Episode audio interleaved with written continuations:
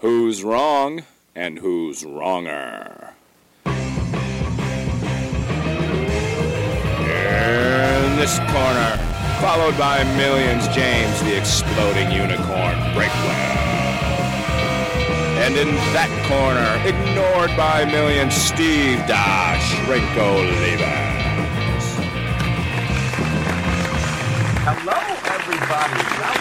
A no characterization version of Wrong and Wronger. I am Steve, just a regular bro, Olivas, and he is James, the guy your mother warned you about, Breakwell. And we're here doing the podcast where we argue about things that matter not to nobody, even those that can speak correctly. But really, James, who are we talking to? Well, we are talking to literally nobody. Actually, I was thinking about this earlier when I was talking to my wife because she said she doesn't watch it, and I was gonna, you know, get on her for that. But then I realized I don't watch us either. Like I, I look at the very first few seconds to make sure I get our voices synced up, and then I'm out. I, there's no way I'm watching the rest of this episode. So we are, we are talking to no one, not even ourselves. Wow. Well, you must be delighted to be here, and uh, I'm only talking to you, James, but I know you are. And the thing we're going to argue tonight has a lot to do with what has been causing me anguish over the last several months. But, James, what will our topic be this evening? We are going to argue whether or not we should keep the poll that determines that I win every single week. Like last week, glasses versus cups. What? Again, another crushing victory for this guy right here. And I guess Steve has had his feelings hurt one too many times. And he wants to take his ball and go home. It's it's only natural. It's funny, our interns, they used to write these long paragraphs of explanation, and now it's like one sentence. Yeah, James won again. and so uh, even they're bored with their jobs, James, and they're not even getting paid for it. Well, I, I can't help it that you're letting everybody down. I mean, you you are the Harlem Globetrotters. No, I'm the Harlem Globetrotters to the to your Washington Generals. I got the analogy backward there. You're just you're just the patsy. You're here and you're supposed to lose, but you gotta make it entertaining, Steve. You gotta put some some razzmatazz in it as you go down in this sinking ship. But you don't. You just show up and you you stand there like a punching bag and you take your blows and you go home. And people people expect expect more. Come on. Well, you would think they'd have some sympathy for the underdog at some point, but apparently I'm not even a sympathetic loser. I mean, okay, you've got years of experience, though, like 30, 40 extra years on me, and then on top of that, you've got a, you know, a degree in psychology to manipulate people into voting for you. You travel all around the country to rally support. I just sit here in my own house. Don't go talk to anybody in real life, and I win. Well, what's up with that? How can you call me old when you use a term like razzmatazz? Where, would you pull that one out? Of? I- it's like a Bugs Bunny. I went to my old old timey 1940s dictionary to find words that you would understand. I'm trying to get through on your level. I thought maybe that was the problem. Maybe you just don't understand the words that are coming out of my mouth, and that's why you keep losing these debates. Sure, sure. I've got a onesie swimsuit that goes all the way up to my neck. That's right. well, James, we have to we have to start the show with compliments because that lets people know that we are real human beings inside of a shell that looks like you. So you give me a compliment first, James. What do you got this week? I would like to compliment you for picking your worst character of all time, yourself. I didn't think you had the dramatic depth to go that far to a character so hideous that everyone would universally revile them, but you did. You played the ultimate villain that was you, and I felt it. I really did. This is the- I, I, I could feel the revulsion through the screen. So uh, Wow. So thank you for taking us there. I was it was a journey.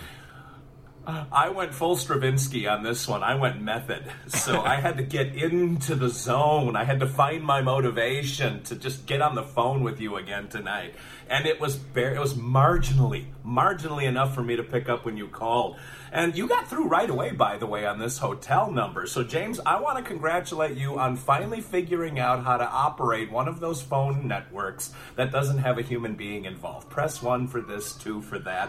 I know it gets complicated for a guy like you, but yeah, oh, something's going on in the background that doesn't sound like it's going to end well. Well, if you read my newsletter, you know we're trying to keep the pig out of the beds, and uh, I put up a gate. It's like the Berlin Wall in the middle of their room. I thought it would keep the pig out, but from the sound of it, the pig has breached the wall. That's that's what that was the sound of. I I will investigate later. You know, the real Berlin Wall had that long cleared area before it, so you had to run across an open field and risk getting shot on your way over to the wall. And the wall is rounded at the top, so grappling hooks don't work. And so, how the pig was able to breach your containment vesicle is actually quite an impressive feat of engineering. But given your later newsletters, your pigs, they'll rise to the challenge. Yes, and I also forgot to build the sniper tower, so that probably explains their success. Oh, right. Well, let's see. All right. Well, yes, uh, getting the pigs out of the bed, I'm sure you're employing psychological tactics, and I'm always on the ready if you want to consult with somebody who's somewhat of an expert in this area. Well, uh, I guess you are something of a pig whisperer, being one yourself. So uh, I, I, can see that. I can see how you might be able to commune with them. I, that makes sense. That, that was boorish even for you, Franklin.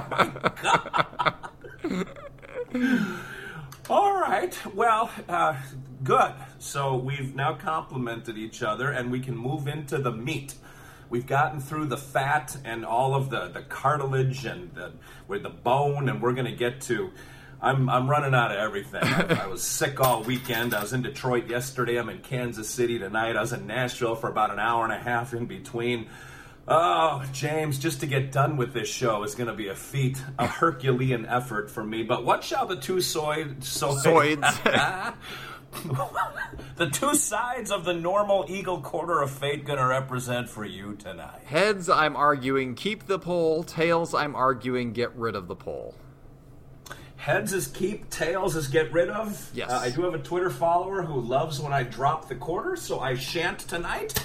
It is down, and it is tails. You have the eagle, and you have whatever that was that I can't remember. I side. am arguing to get rid of the poll, which makes sense. Oh, for God's sake! I gotta argue keep.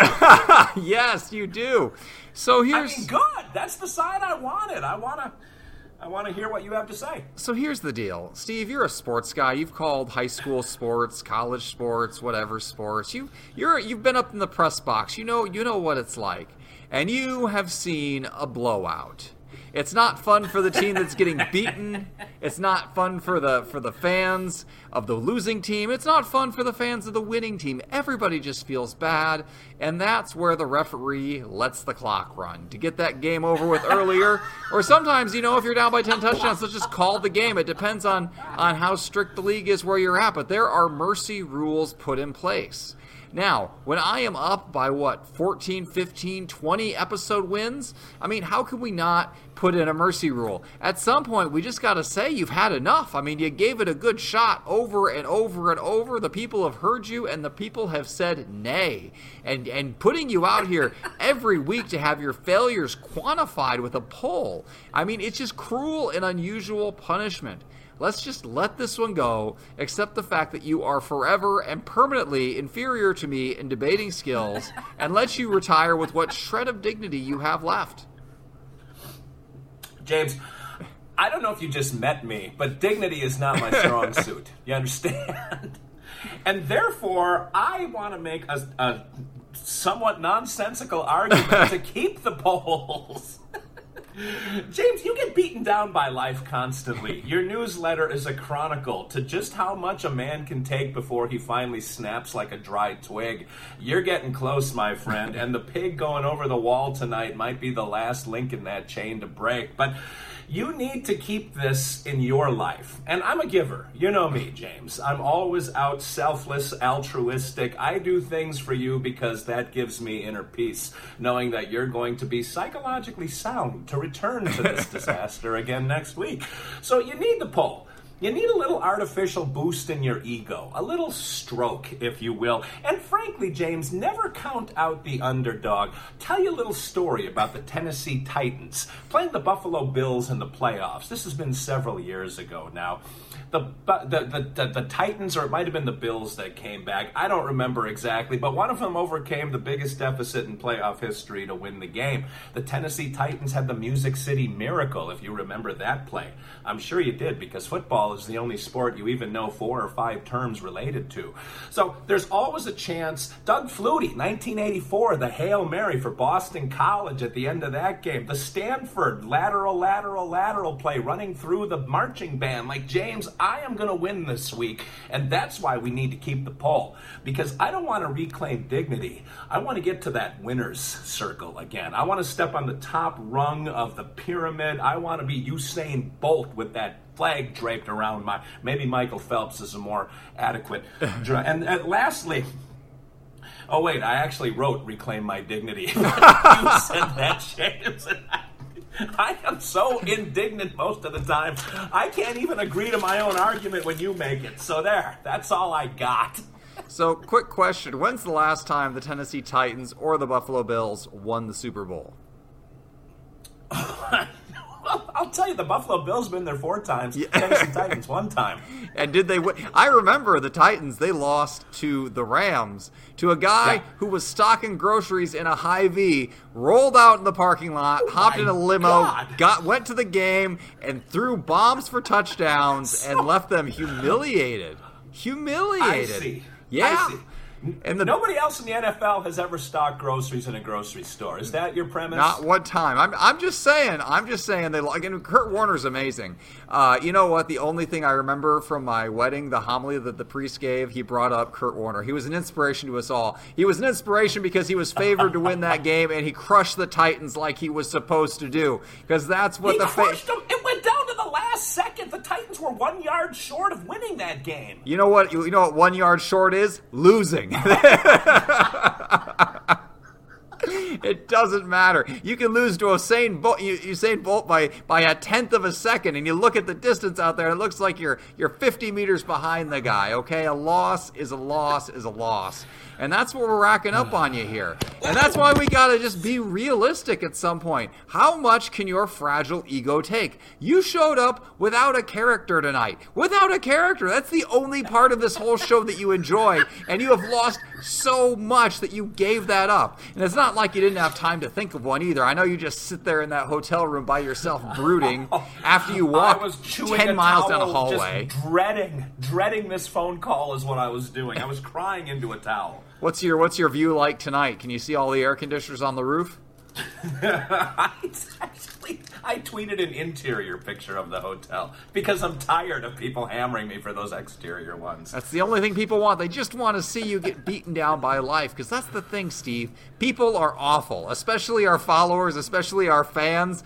The only reason they're showing up here is to see you lose. You're like the rodeo clown getting chased by the bull. Nobody wants to see you make it safely to that barrel. They want to see you gored. They want to see you get run over. And I say enough.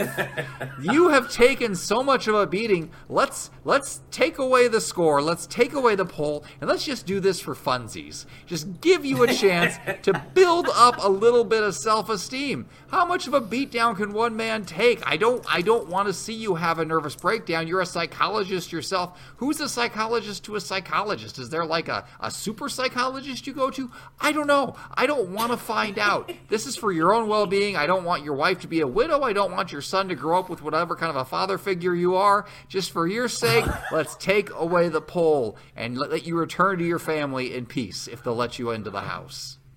James, you made the only argument for my side that I need, which is we are giving the people the only thing that they want. It's the only reason anyone ever tunes into this show.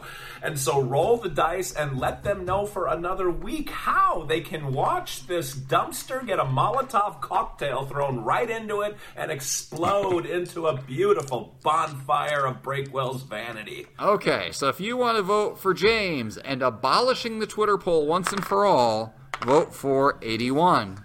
If you want to vote for Steve, Ooh, that's a great number. And keeping the poll going for some unknown reason, vote for 31. And if that's you, a better number. If you want to throw your vote away, vote for 85. I don't mean to ruin your mojo there. Sorry about that. I didn't write down the last one because it don't matter. 31 is the only number you need to remember, people. So if you want to vote for James and the way things have always been, and you know, change, hope and change, hope and change, people. We gotta let Steve win. We gotta give Steve his due. And that's with a UE, not like a hairdo an O. Although uh, I've got a fantastic hairdo under this hat, James. I haven't showered for like four days. I've been sick as a dog. But if you want to vote for Steve and revel in all the glory that is me, 31 is the number you need, and that just might keep the poll alive for another week. And if you want to throw your vote away, vote for James or don't vote at all. But we got to get out of here because I got to go back to bed and weep silently because I suffer indignity. James? I'm gonna walk us out of here, man. Everybody, another episode has come to a close, and how delighted you must all be for us to be able to hang up and go on with our lives. So, thank you for watching, thank you for listening, and as always, two wrongs can make a right.